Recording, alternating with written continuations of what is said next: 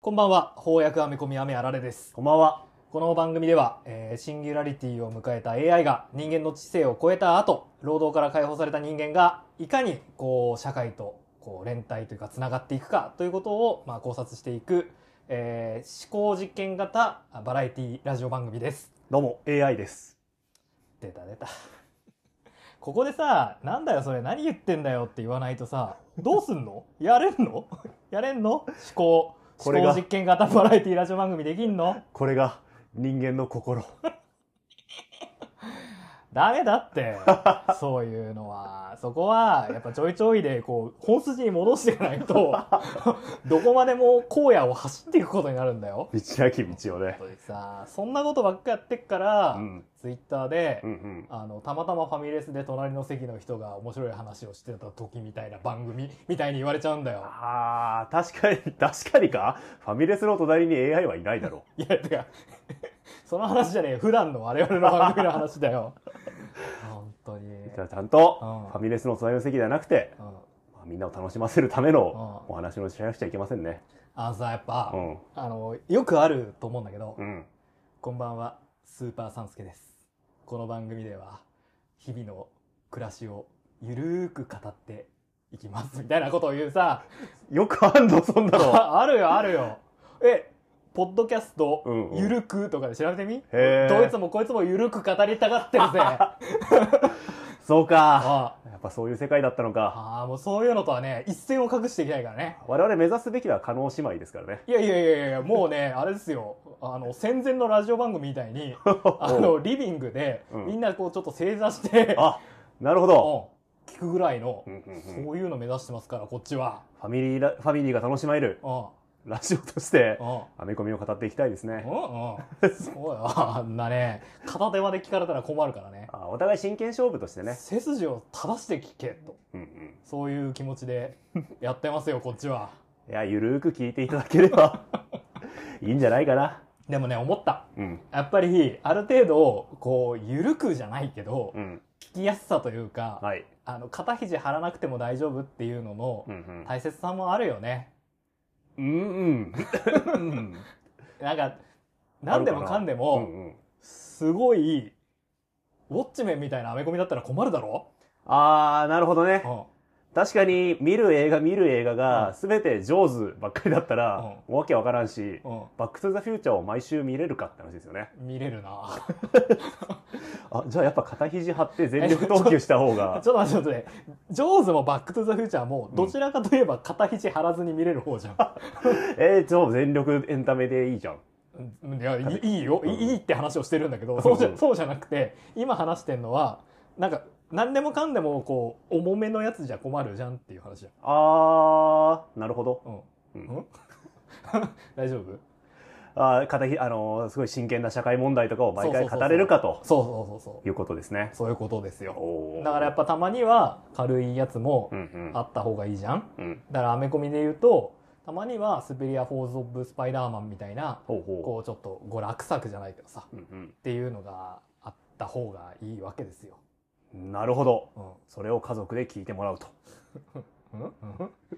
あちげえよちげえよかだからその背筋を正して家族で集まってリビングで聞くようなラジオ番組と、ゆるーく語っていきますっていう番組と両方あっていいって話だよ。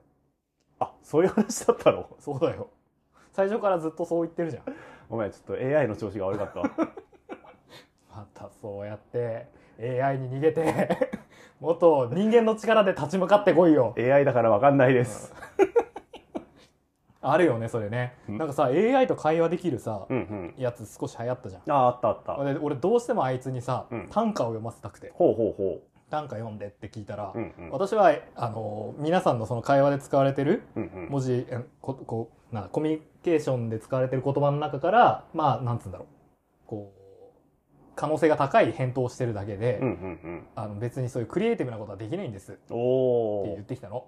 ロジックだおね。そうかそうかなるほどなるほど。じゃああの品質なとりあえず、うんうんあのえっ、と5文字7文字5文字7文字7文字で何か言ってって言ったら、うんうん。その何か言うっていうのが無理なんだと、こっちはあなたが何か言ってきたことに対して反応するだけなんだから うん。そう。無から何かゼロから始めるのは難しいから好きな5文字とか言われましてもってい今度は言ってきたおおそうかそうか。口喧嘩強いタイプだね。おーなんかなかなか言ってくるなっつって。ででじゃああの出現頻度の高いうんうん。5音7音5音7音7音の単語をうんうん。並べて言ってください。とおいいね。言ったんだけど、うん。だからそういうのは無理なんですよ。って言われていやいや出現頻度は統計だろうよって思ったんだけど。できないって。へもえ。うまだまだシンギュラリティは闘争ですよ。意外なところで AI の限界を知れましたね。ね。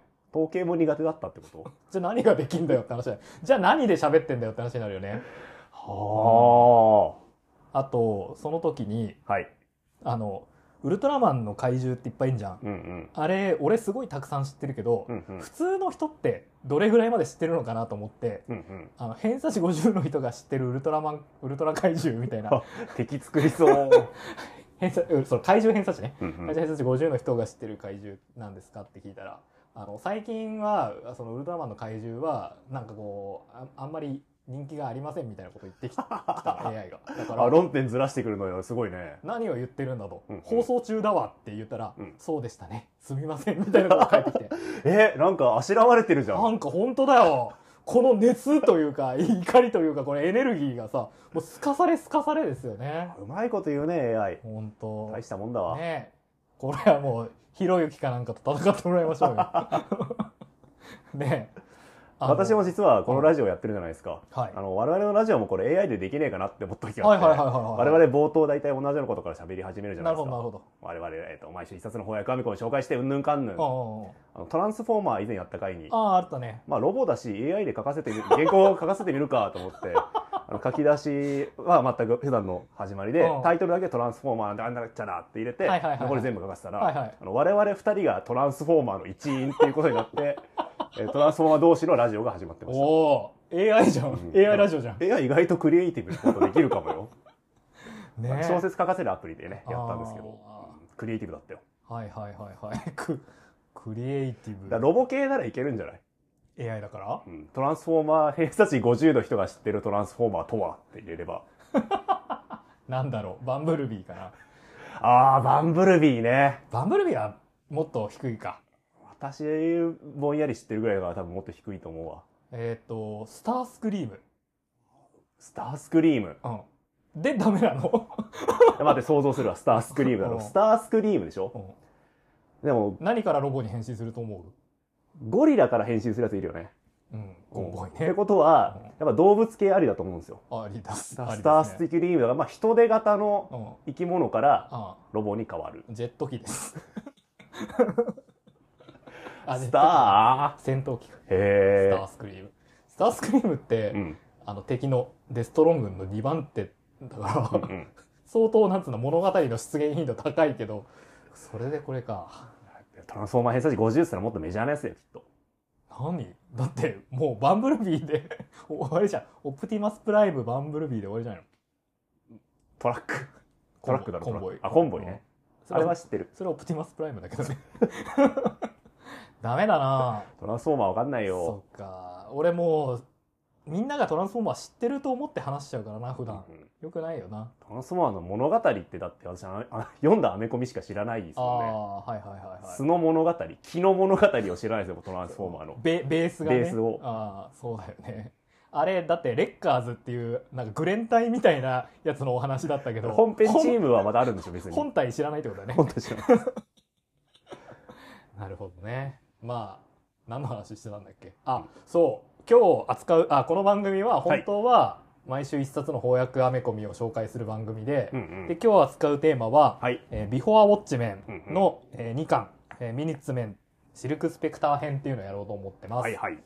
だ途中でウォッチメンを挟んで、ううんまいことここに着地するだろうなと思ったけど 全然しねえのな。やっぱ肩生地を張らないゆるいラジオとして。うんうわーやだ。ゆるいラジオにだけはなりたくない。あーもういつもあの日本刀のように研ぎ澄まされた。ギラギラしながら。あのそういう匠の打った刀のように鋭く研ぎ澄まされたその切っ先に似た。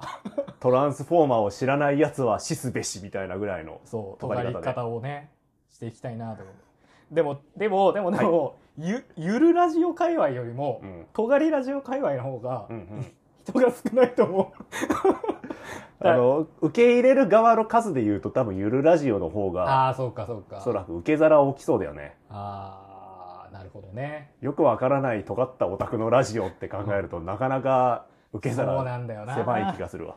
知らねえよってなるもんな知らねえ奴の知らねえ話とか、知らねえ奴の知らねえ怒りとかだと、なかなか。そうだな。まあいゆるいラジオも面白かったりするもんな。くそー。それでも俺はっていう気持ちなんだけど。えーっと「ビフォーウォッチメン」はですねはい。あの名作うんうん。「ウォッチメン」の過去編ってやつですね。うんうん。まあよくあるよね。えーっとこう人気が出たキャラがさうんうん。まあ死んで人気が出るパターン多いじゃん。はい、あるある。あでそうなるともう番外編は過去編書くしかないよね、うんうん。それです 過去をどんどん充実させていくとはい。いうことで。はい。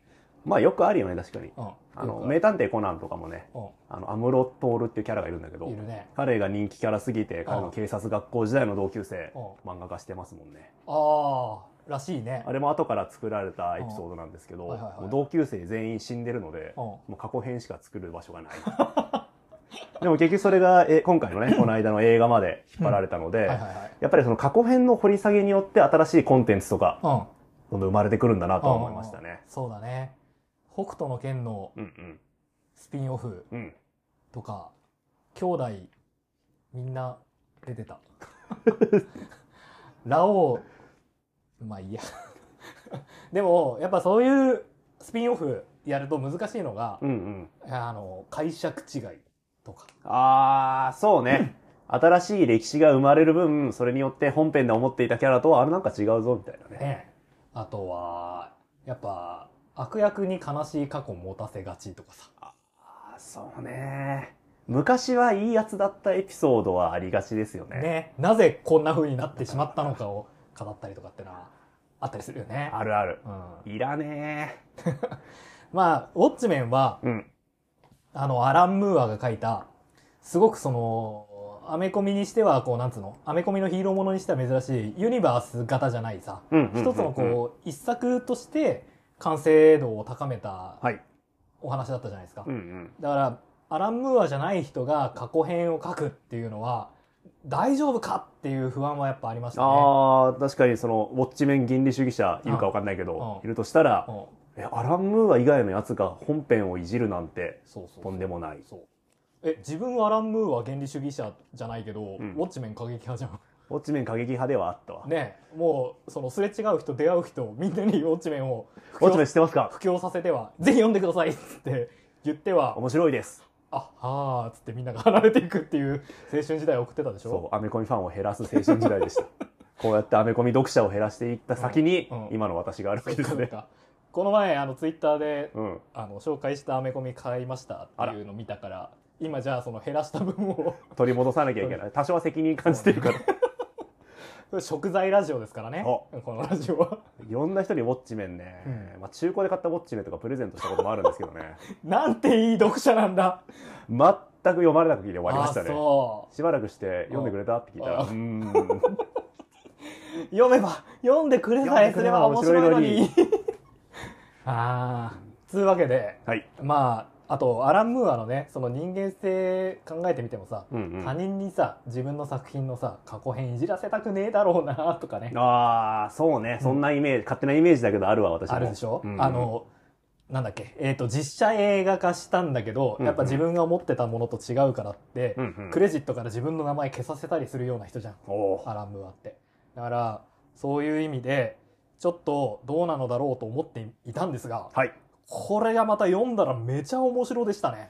よくできてましたねい。やーびっくりしました。正直、なんかもうちょっと、なんていうか、手堅いストーリーなのかなって思ったんですよね。あほんで、キャラクターの過去を振り返って、はいはいはいはい実はこんなことが、こんな、それこそ、こんなこと、経験をして、こういう性格になりましたみたいな、あストーリーで収めるのかなと思ったら、どうしてどうして、その予想をはるかに上回るう。んウォッチメンそのもの、なんていうか、ウォッチメンに新しい本当に歴史を刻んでくれたなとは思いましたね。はい。いや、すごいいい作品だったんで、うんまあ逆に、この単品でも、先にこれを読むってのはどう？ビフォーウォッチメン読んでからのウォッチメン。全然いい気しますね。ウォッチメンに比べたら読みやすいし。うん。うん。たんあの周辺ぐらいのサイズ感だし、うん特に今回のミニッツメン編なんかは、えっ、と、ウォッチメンが始まる前の話だから、本当に前知識なしで読めますよね。ね。ということで、うん知ってりゃより面白いし、単品で読んでもなかなかいけてるという作品となってますんで、皆さんぜひぜひ。読んでみてはいかがでしょうか。そしてウォッチメン未読の方、うん。ぜひぜひとぜひぜひ。いうことでね。じゃあ私はウォッチメンより先にこれを知り合いに勧めればよかったのか。ビフォーウォッチメン知ってますか？めちゃくちゃ面白い編み込みなんです。まず、話しかけ方から考えた方がいいんじゃない？なんかだって、こう、ね神を信じますかぐらいの、こう、なんか、あ、警戒しちゃうもん、なんかね。もうちょっと、誕生日プレゼントは時計が欲しいんだよねって言ってる同級生がいて、おお、そうか、っつって、ウォッチメンをあげたこともある。ウォッチのウォッチは見る、見張りの方のウォッチじゃねえのかっつってな。まあ、そんなこんなこんなで。そんな、ちょっあいつはと、読んでくれたのかな？ちょっと苦い思い出が蘇りつつ、本日はビフォーウォッチメンをね、紹介していきます。今回のアーティスト、そしてライターは、はい。ダーウィン・クックですね。うんうんうん。まあ、やったことあるよね。何回か使ってますね。えーあアーティスト兼ライターを務める珍しいタイプのああ、そうですね方。ですかね。まあ、アートは、なんつうんだ、カートゥーン調で、うんうんうん結構特徴あるよね。ああ、そうだね、うん確かに。えっと、全然表紙と雰囲気が違ってびっくりしたわ。まあ、これはアメコミあるあるなんだけど、うんうん。確かに表紙とは全然違いますね。あ、そのいい意味でね、驚かされてよかったんですが。あの、ビフォーウォッチメンは、うんうん。翻訳だと3冊出てまして、ほうほで、まあ、だからその3冊をこう、並べた時の統一感みたいなのを優先させたんかな。う。うんうんだから、えっと、えー、あ、ごめん、嘘。4冊出てたわ。コメディアン、ロールシャッハ編、うんうん。オジマンディアス、クリムゾン・コルセア編、うんうん。ナイトオール、ドクター・マンハッタン編。っていうのが、こ今回のミニッツメン、シルク・スペクター編以外にあるから、うんうんうん。まあ、それを並べた時にね、あの、主要キャラが、ああ、なるほど。な。っていうような形なんだけど、これ多分日本版オリジナルのね、編集の仕方だけど、俺は、この、えっと、言語版というか。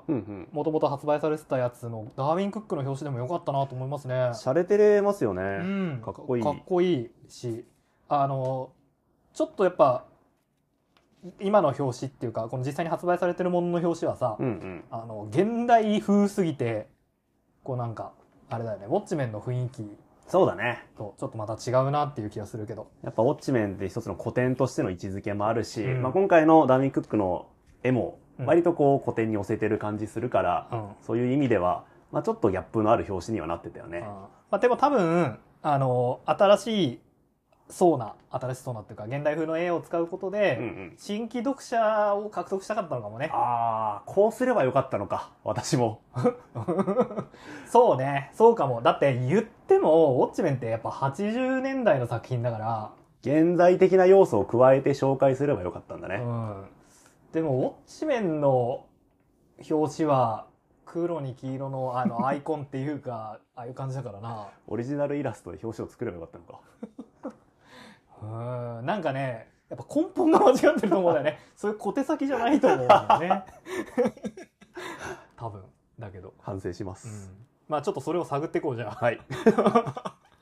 はい。で、えっと、ストーリー的には、じゃあちょっとこのミニッツメン編をね、はい紹介していきたいんだけど、うんうん。どういう話かっていうと、ほえっと、ウォッチメンの中に出てくる、う。うんうん。えーミニッツメンっていうのはウォッチメンの中に出てくる、あ？むずいな。過去のヒーローですね。初代ヒーローチームみたいな。初代ヒーローチーム感じですかねそうですね。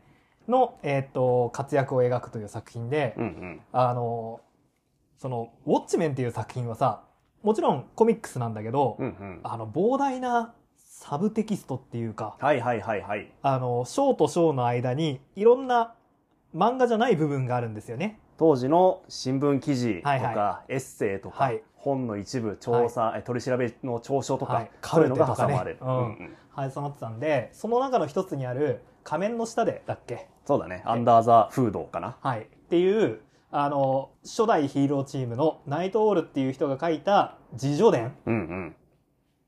があるんだけど、まあそれを成立させる、それを、それに書かれていた、ん？その原稿をこうなぞっていくような形で、えー、旧世代のヒーローの活躍してた時と、うんうんそして、まあ、引退した後の生活っていうのを描いていく作品ですね。これめちゃ良かったんだよな面白かったっすね、ミニッツメン。ダーウィン・クックのさ、うんうんちょっとノスタルジックな雰囲気のある絵柄が、うんうんまたその旧世代のヒーローを描くっていうコンセプトとバッチリ合ってた気がするね。ああ、そうだね。そのアートと内容が組み合うとこんな風になるんだとは思いましたね。ダーウィン・クックって、まあ、いいアーティストだと思うし、んうん人気もあるんだろうけど、なんか私は今回のがい、今まで読んできた中では、今回のが一番、うわすげえいいなって思いましたね。ああ。やっぱ空気なのかな？確かに、ダーウィン・クック、えっと、何やりましたっけ？新しいのだと、バットマンエゴ。バットマンエゴとかか。うんシルバーサーファー。あー、チル、ん？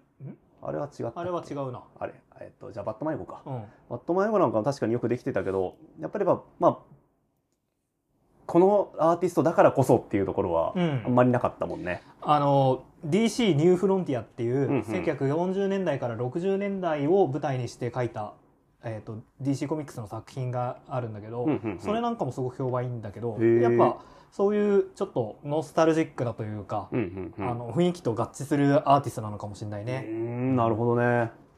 でえっ、とまあウォッチメンの世界はスーパーヒーローいわゆる超人的な能力を持ったヒーローがいる世界じゃないんだよね。うんうんうん。えっと、みんなあー一応コミックスのヒーローに触発されて、えっと、いわゆる仮想、仮装してしてまあ、自警団活動をしているうん人たちが、うんいうのが、まあ、ヒーローとして、うんえー位置づけられてるんですよね。まあ普通の人なんだよね。ミニッツメンっていう名前自体も、あれだよね、アメリカの独立戦争で出てきたうん民兵組織とか民兵の名前ですよね。ああ、ミニッツメン。うん1分間で準備をして戦場に駆けつける。ただ正規軍じゃないので、うんまあ、1分間で負けてしまうなんてよく言われてたみたいですけど、1 なるほど。分間でやってくるけど1分間でいなくなる。ミニッツメン。なるほど。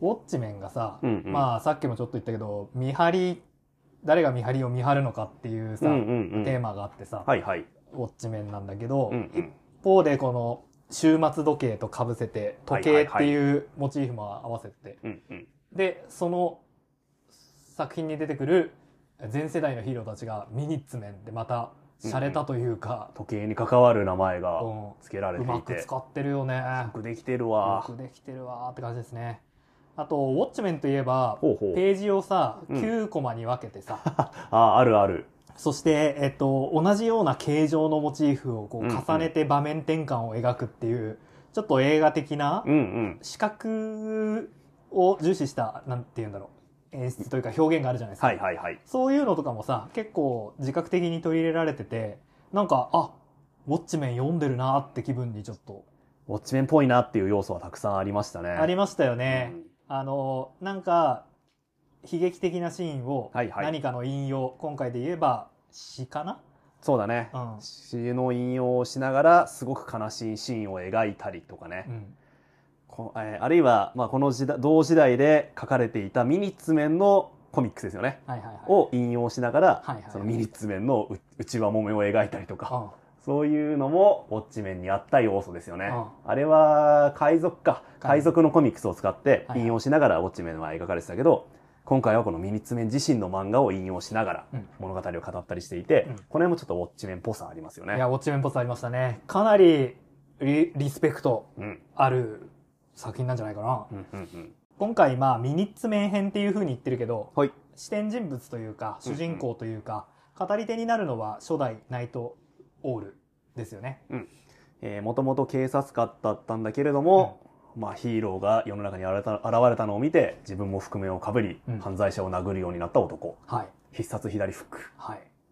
そうね。得意技といえば左フックっていう、やっぱその辺もウォッチメン世界らしい強さのキャラクターですよね。まあ彼は正義感の強い人物だとうんう。いうん風に描かれているんだけど、一方でやっぱそのヒーローになるというスリルも求めてたんだななんていう風に反省事項を内省してますが。そうね、警察官であるだけではまあ満足ができなかったうんっていうことなのかな。えっと、自分自身、まあちょっと田舎の出身で、うんうん物事をシンプルに考えてたと。ああ、言ってるねあ。そうだね。なんか、わ、悪いことがあった。そうしたら直せばいいと。うんうんそういうようなシンプルな生き方をしてたんだけど、彼がこう、この作品読み進めていくにつれてさ、うんうんなんかもう、どうしようもない陰惨な事件とかっていうのうにん。はいはいはい。出会っていくんですよね。うんどうしようもできない事件に出会っていきますよね、本当にう。ん。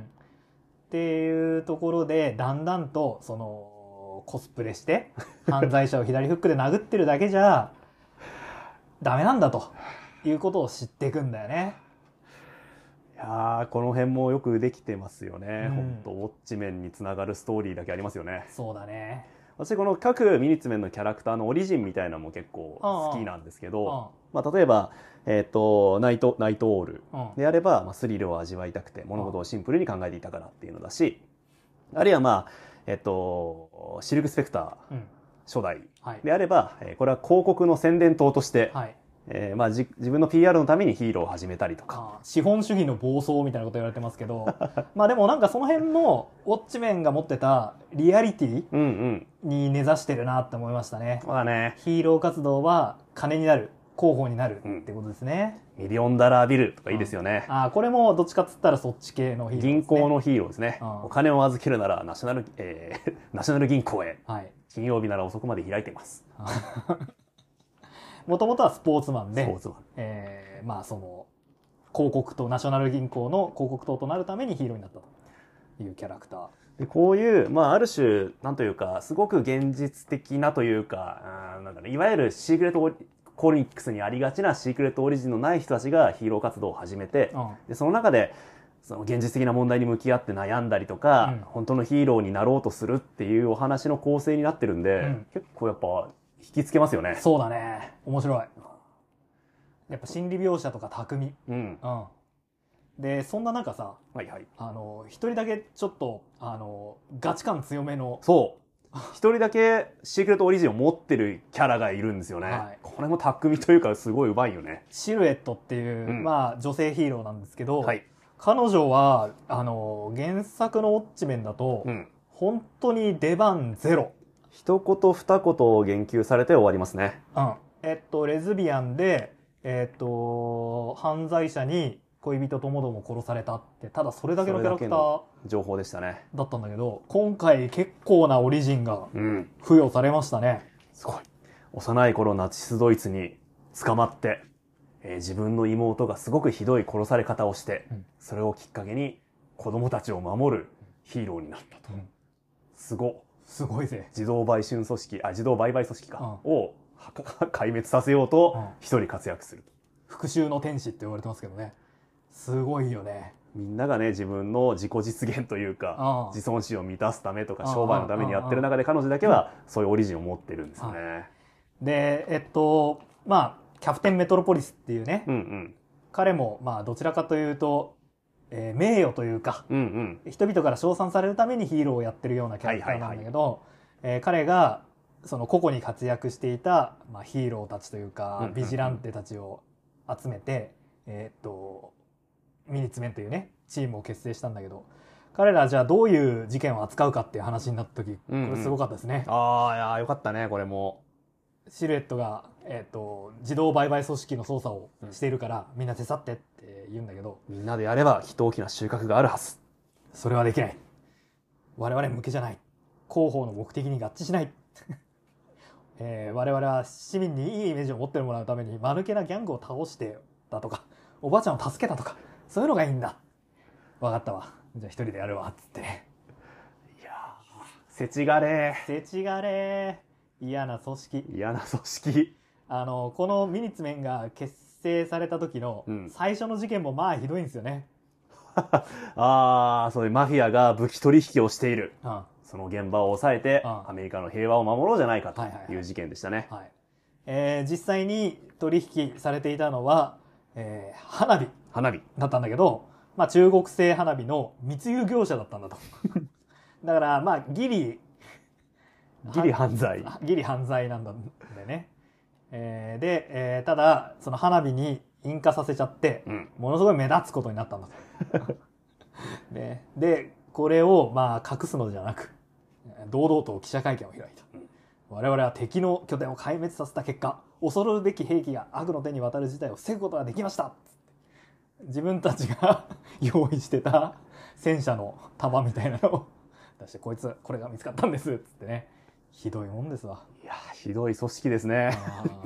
なんかそういう、でも、まあ、滑稽だけど、うん。まあ、みんなで集まってヒーロー活動しようぜっていう、まあ、序盤ですよね。そうだね。うん、ただやっぱ、だんだんギクシャクしてくるよね。ねやっぱうまくいくわけないんですね、ヒーロー組織っつうのあは。ーコミックスの中ですらうまくいってないですからね。確かに。現実でやったらそれはうまくいかないってことなのかな。うんうん？これも現実じゃなくてコミックスの話だけど大丈夫？え、ウォッチメンって実際にある話じゃなかったんですか？現実の80年代の話かもう、もう戻ってこれない域になってってしまった。えーっと、まあ、なんつうんだろうな、組織の中に、うんうん。えーっと、同性愛者がまあ何名かいいる。うん3人いるのが、3人か。3人いますね。3人いますよね。いるんだけど、まあ、やっぱ当時の、こう、なんつうの、世論的には、うんうんちょっとそういうのは望ましくないっていうふうに思われてたんでね。50年代ぐらい、1950年代の話かな。あー40年代、50年代ぐらいの話だから、やっぱりそういう風潮あったんでしょううね。ん、メンバーの中にもやっぱ神に背く行為だなんていうふうに口にしてる人いますもんね。地獄の炎に焼かれるだろそんなかう。。そんなか。そう考えるとスーパーマンの息子がバイセクシャルだっていう現在の風潮はすごいな。だいぶね自由になったんだなう。んうん。ねある程度はね。ある程度は今でも思ってる人いるのかな。いやーやっぱどうなんでしょうね。でもほら、やっぱキリスト教文化が根強いわけだから、うんうん。生きにくさみたいなのを感じてる人は少なくないんじゃない？ああ、そうね。ね今回でもそういうその同性愛者の生きにくさみたいなのも言及されてましたよね。そうだね結。構今風でしたね、そういう意味では。うん、確かに確かに。あと、やっぱ第二次世界大戦前から、その第二次世界大戦に突っ込んでいくあたりを舞台にしてるので、うんうん。その外国人っていうものに対するいろんなあれやこれやとかっていうのも描かれてますね。そうねう。ん。あと、この、このビフォーウォッチメンで、うんうん。そういう人だったんだって思ったら、まあ一人はシルエットでね、知らなかったからさ。そうね。こんな背景のあこる本当のヒーローだったとは。ねね。一番やっぱさ、志高かったしさうん、うん。なんかヒーローヒーローしてた。最後までヒーロー貫いてましたね。貫いてた感じはあるよね。うん。し、あとはモスマンね。ああ、モスマン。モスマンは、えっと、まあ、ガのうんうん。コスチュームを着たヒーローで、えちょっとした滑空ができるっていう、空を飛べる。うんまあ、すごいことだとは思いますけどね。大したもんですよ。うんかつ、まあ、えっ、と、心に異常をきたして、精神に異常をきたして、えーまあ、最後、病院に入れられてるという形で引退したっていうふうに語られてたヒーローでねウォッ。チメンではその精神を病んでしまった空を飛ぶ男としてだけ紹介されていなた。んだけど、これもだいぶ掘り下げがありましたよね。うん。えっと、まあ、彼は、えっと、結構豊かな、えん？うんと裕福な、そして賢い人で、自分でその飛ぶ装備を開発したんだけど、めっちゃ怖いんだと。飛ぶのは。もともと冒険心を満たすためにヒーローになったなんて言ってたんですけど、やっぱその飛ぶようになってから、まあ落ちるわけですよね。落ちて怪我をしてしまうとか、えー次飛んだ時にはもう死ぬんじゃないかとか、うそういう痛みとか恐怖によって、だんだん病んでいってしまっただと。っていうようなことでしたね。性格はすごくいいやつなんですよね。ああ、めっちゃいいやつ。えっと、彼と、えーナイトオール、主人公のナイトオールは、さい割と最後までやっぱ友情を築いていくんですけど、いいやつなんだよな。なんだけどもう、話が進んでいくとどんどん酒に溺れるようになってて、またこれがきついね。いいやつほどやっぱ苦しむことになるのかな。あまあ、ーすごく親切でね、うんえー世の中のためになることをしようとするんですが、うん、なかなかうまくいかないんですよね。あの、えっと、赤狩りっていうんですか、うんうん。えー戦争が進んでいくにつれてそういう社会主義的な共産主義的な考え方を持ってる人をこうまあ何弾圧する風潮があってはいはい。でやっぱ仮面をかぶって姿を隠して活動してるこのヒーローたちにもその操作の手が近づいてきてうんうん。それによってだいぶまた精神を病んだって紹介されてますね。うん、なんかあのモスマンはさはいはい。えーっと、ドゥームズデークロックっていう、まあ、ウォッチメンの続編的作品。はいはい実質的な続編で。で、えっと、まあ、彼、ミニッツメンから見たら、2代先のヒーローにあたる、うんうん。2代目ロールシャッハに、ミニッツメンの格闘技術を伝えるっていう、すげえいい役で出てきましたよね。確かに。あそこのモスマンもかっこよかったっすよね。あれ、超良かった。本当にすごい好き。この飛び立つシーンとか最高に良かったですよね。よかったよかった。から、まあ、なるほど、こういう人だったんだと思って。それなら納得だわって感じだよね。うん。あの、本当に、原作ウォッチメンだと、うん。なんかセリフ全部ひらがなで、手が震えてグラスが持てないみたいな描写で描かれてたから そうだっけ？なかなかちょっとくるきついものがあったんですけど誰よりも親切で周囲に希望を示す存在だったということが、そうね。まあ、いいやつだったんだよね。うんうんなんかそういうところなんかも見えたりして、またよかったです私ね。良かったの誰かな？私スペシルク・スペクター結構好きになりましたね今回。あそう。うん、あれこれもウォッチメンだと、まあ、こシルク・スペクターはウォッチメンのだと結構いいキャラいい役もらってたんですけど、えっと、生き残っていて、うん、えっと、自分の娘を、まあ、その新世代ヒーローに育てた。育てたっうんていう女性だってまあもちろん本編もいい役だったんですけど、うん。そのヒーロー時代の活躍がほとんどなかったんですよね。描写として。そ,、ね。うんの広告塔として、うん。なんか化粧品とかいっぱい売ってましたみたいなう描き方だったんですが、今回彼女がちゃんとこう暴力を振るうシーンがあってありましたね。私はワックワクしましたね、まあ、そのシルエットが殺されてしまった後その復讐を誓って、まあ、それを実際実現するっていうシーンがあるんですけどこれめっちゃよかった。好きだった。超かっこいいなって思いました。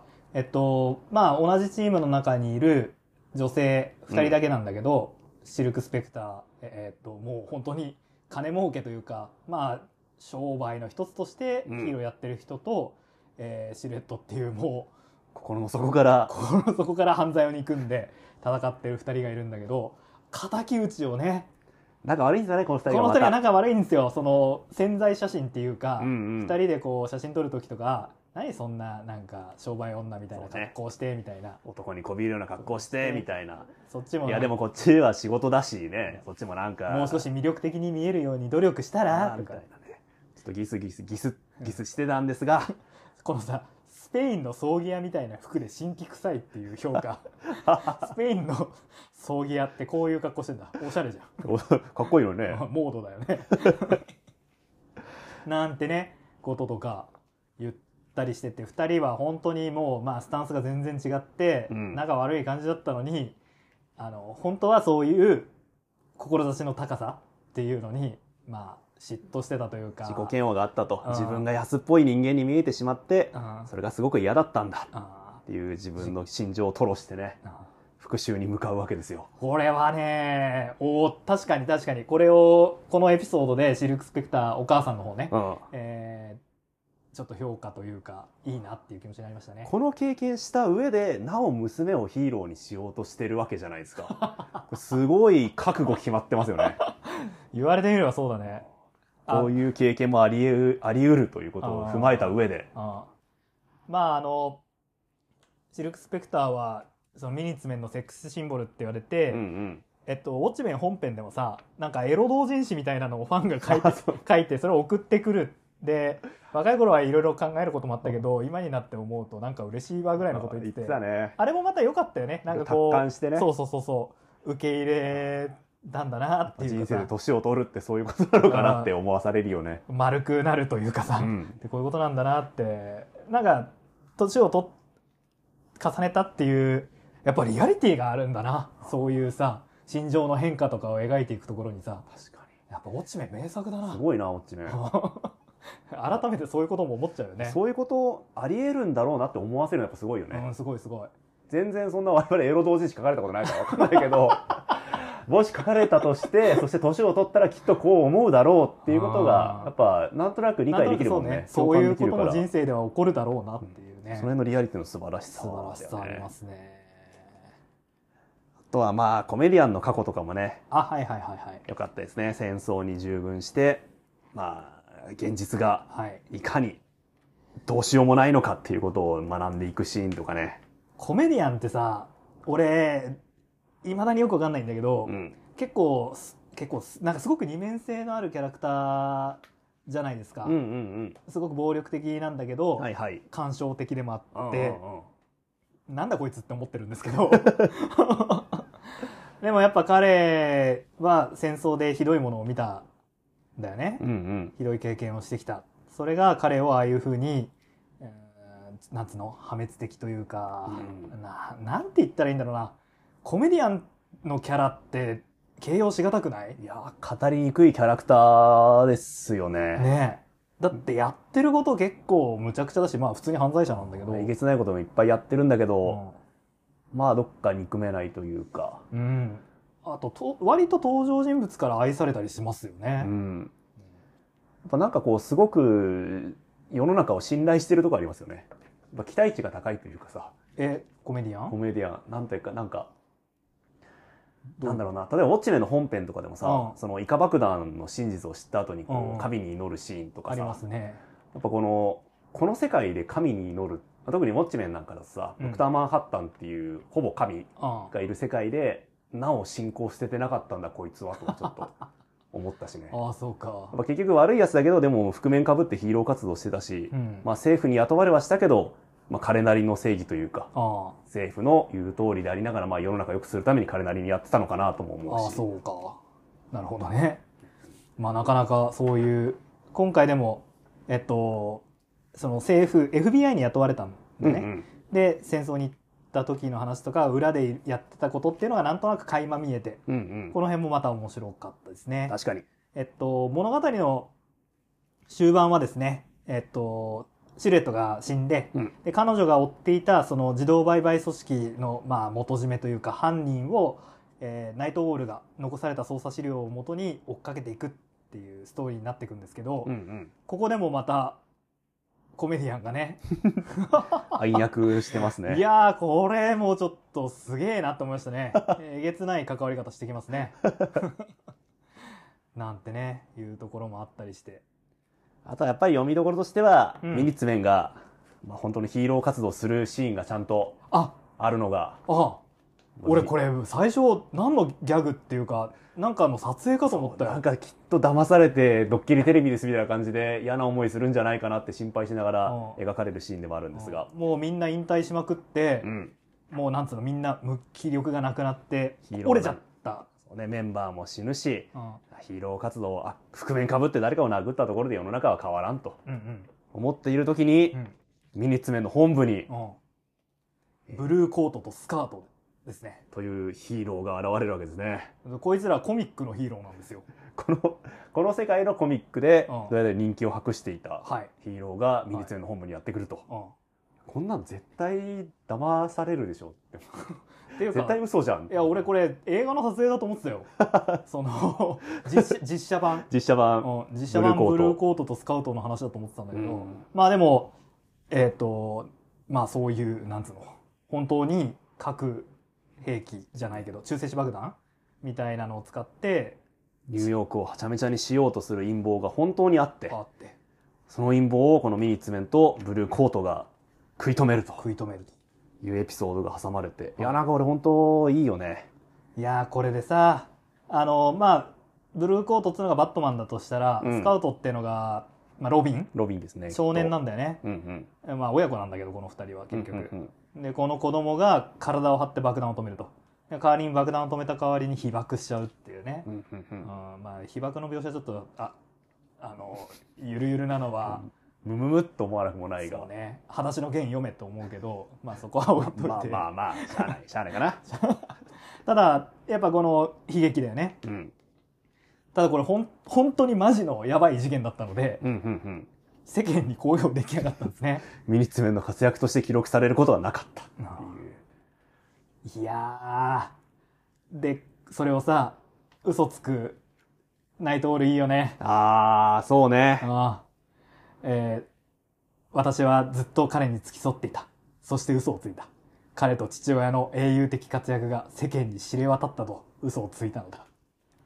ああ世間に評価されない辛さみたいのはきっと彼らも知っているでしょうしね。そうだね。本当にそのミニッツメンが辛い苦しいなんか苦労してたっていう話だけじゃなくてでもうん。彼らの苦労がこう一瞬に背を報われるシーンがあって私は嬉しかったですね。そうだね。ちゃんと中国の爆竹花火の伏線も回収してるし。あそうそうそうそうそうそう。ここでまたあれを使うんかっていうね。彼らの活動は無駄ではなかったんだあっていうそうそうそううそう。でナイトオール自身もね無駄ではなかったんだ。っていうことを言ったりもするんだけどね、うん。うん。まあ最終的にはこの、えー自助伝もはい。ある程度黒塗りにして。黒塗りにしてあの内容だったんだって感じだよね。確かに。もっとやばいこといっぱいあったんだろうね。ね。あのえ原作の方のウォッチメンにはね、うんうん。そのだから、えー、と皆さんの性生活とか 結構書かれてたけど。赤裸々に同性愛のことも割とストレートにいろいろ書いてあって。書いてたよね。おおー話だったけど。うん、まあでも本当もっとやべえこといっぱいあったんですね。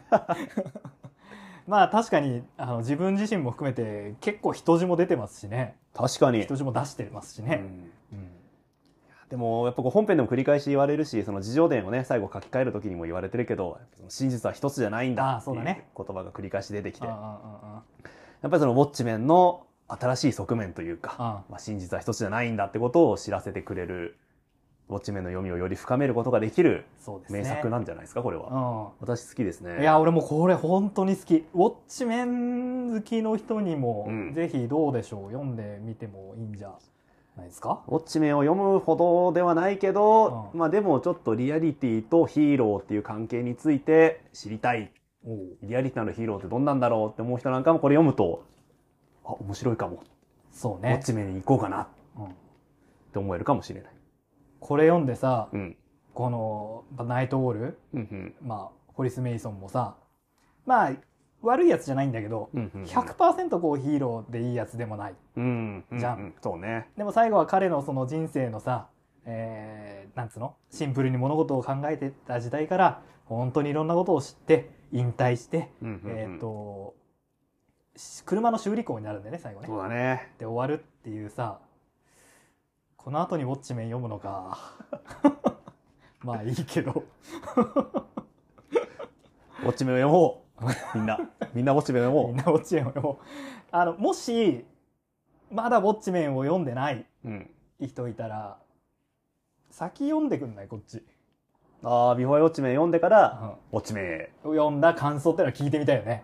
我々はさどうしたってさウォッチメンを読んだ人がビフォーウォッチメンを読むことになるじゃん。ウォッチメンありきでね。うん。読まざるを得ないし。ないけど。あのアマゾンレビュー見てたんですよ。ほうほうほしたら一人いましたねウォッチメンは読んだことないけど。すごい。うん。まあでもただそんなね長文の感想じゃなかったんでね。あんまり刺さなかったのかな。いやでも評価は星はなんか高めにつけてたような気がしますね、えあのやっぱみんなもっとね感想をこう外に吐き出していくべきだよね、あ言葉にしていくって大事だよね。うん。もうツイッターでもいいし、うんうんうん。まあもうちょっと長めにねブログでもいいし、うんうんうん。アマゾンレビューでもいいだろうし、うんうんうん。どこにも送り先がなかったらメールくれたっていいしね我々にね。もう必ず紹介するんで約束しちゃ大丈夫。あそれはよくないかもな。どうすんの？これでなんか200通ぐらい来て、うんうん。えー、とあと我々の二次創作までついてきたら。紹介しよう。紹介する？あ じゃあそういう覚悟でね、はい。やっていきましょう。はいというわけでビフォーウォッチメンミニッツメンシルクスペクターでした。こうミニッツメンがメンバー募集するときにさ、うん。オーディションするんですけど、はいはいはい。そのオーディションシーンで、うん。ページがこう三々のこう9マスに分かれて、うんえ一コマ一人ずつポンコツヒーローが紹介されるっていうシーンあるじゃないですか。ありますね。これチャンピオンズでもありましたよね。あった。あったあった。やっぱこうヒーローのオーディションをしたら一コマ一人ずつポンコツが現れて はい次 NEXT NEXT NEXT って言っていくシーンってのはもうあるあるなのかな。ああそうかもね。あの中に普通の一般人が一人混ざってるっていうのもよくあるよね。これも全く同じシーンを見た記憶がなんかあるので。あとモスマンがこんな中にいるっていうのがこのギャグいいよね。面白い。うん面白いよね。モスマンってだってこんなコスチュームだけど本当に飛べんだからね。いや信頼できないわ。あとさフロッグマンってさ、うん。なんかにいなかった？なんか見た記憶あるよね。えドラマワンウォッチメンだっけ？なんだっけ？えそれこそチャンピオンズ？あのジャンプできる。なんか覚えがあるよね、うん。知らないやつじゃない気がするわ。ザ・ボーイズ？あダメだ思い出せない。確かに。そう考えてみると結構ポンコツキャラがいっぱい出てくるコミックスはいっぱいあるね。いっぱいありますよね。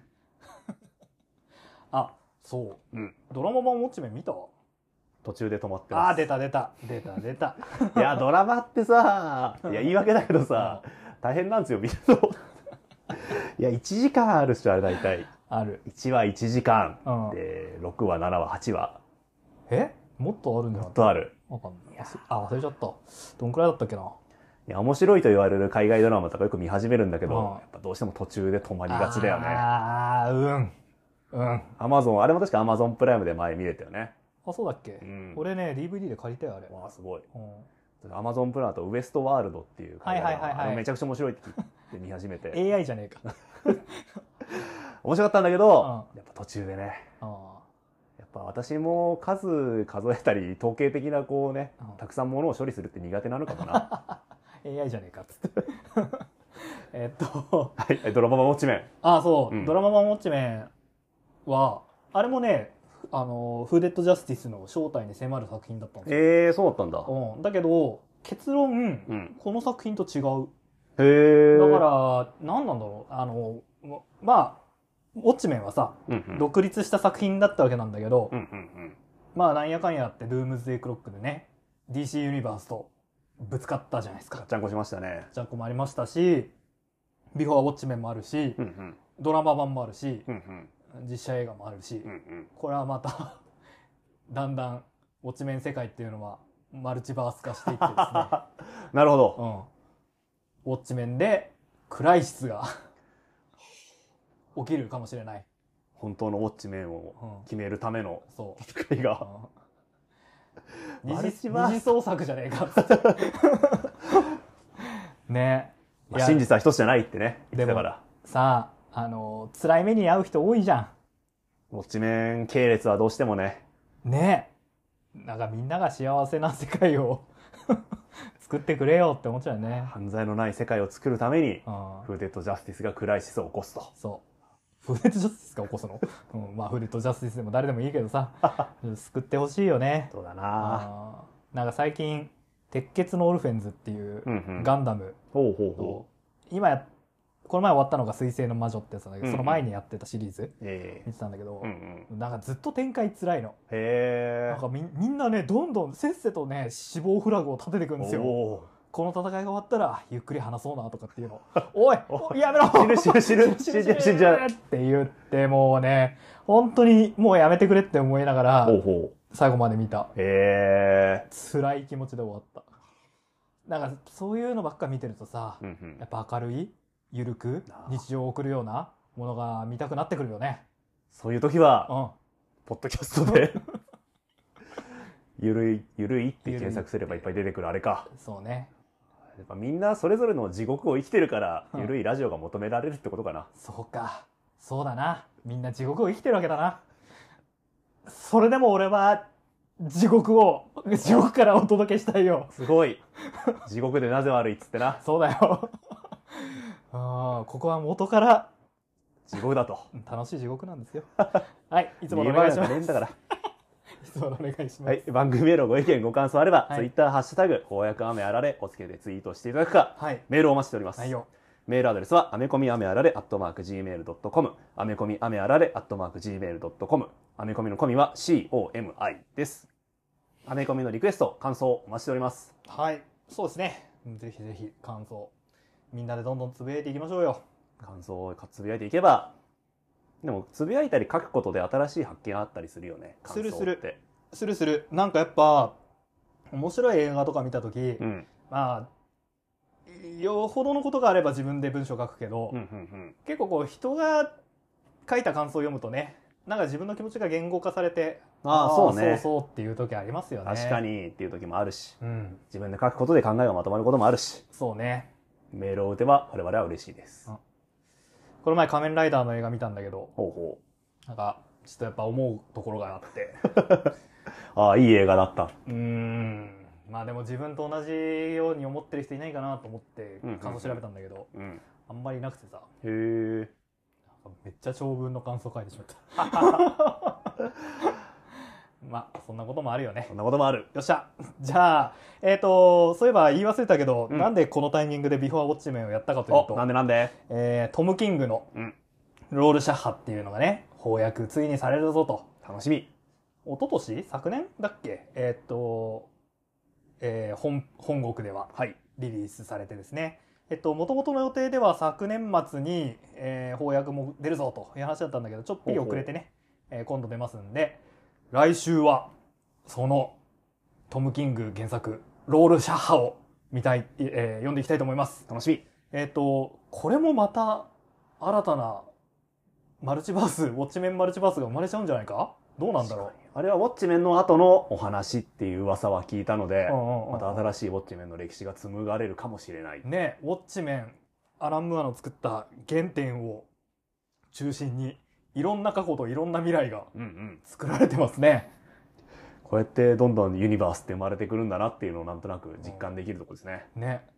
これやっぱ冗談じゃなくやり続ければね。大型イベントありえますよね。ありえますよねアラン・ムーアぶち切れそう。まあ知らないですね。やっぱねあのキャラクターが勝手に動くとはよく言ったもので、なるほど。うん。宇宙も勝手に生まれるから。そう。しょうがない。一そう。一度ね世に出したものはね、うんうん。もう自分の手には負えないんですよ。っていうのがあの今回全然紹介しなかったシルクスペクター編だと思いますんで。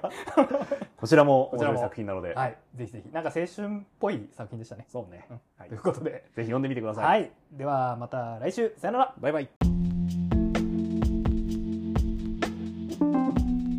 我々の身近にもうん。ミニツメはいます、いる？うん、やだよこんなやつらいたら。あのジュースのさ、うミニッツメイドってあるじゃん、はいはいはい。あれミニッツメから来てるらしいよ。もともと粉末のなんかインスタントジュース作ってたらしくて。あそうなんだ。ミニッツ一瞬でできる。うん。ミニッツメイド。はいはいはい。ミニッツメンうん。語呂合わせでへえさすがナレッジ系ポッドキャスト番組の ラジオパーソナリティ様ですね。うわ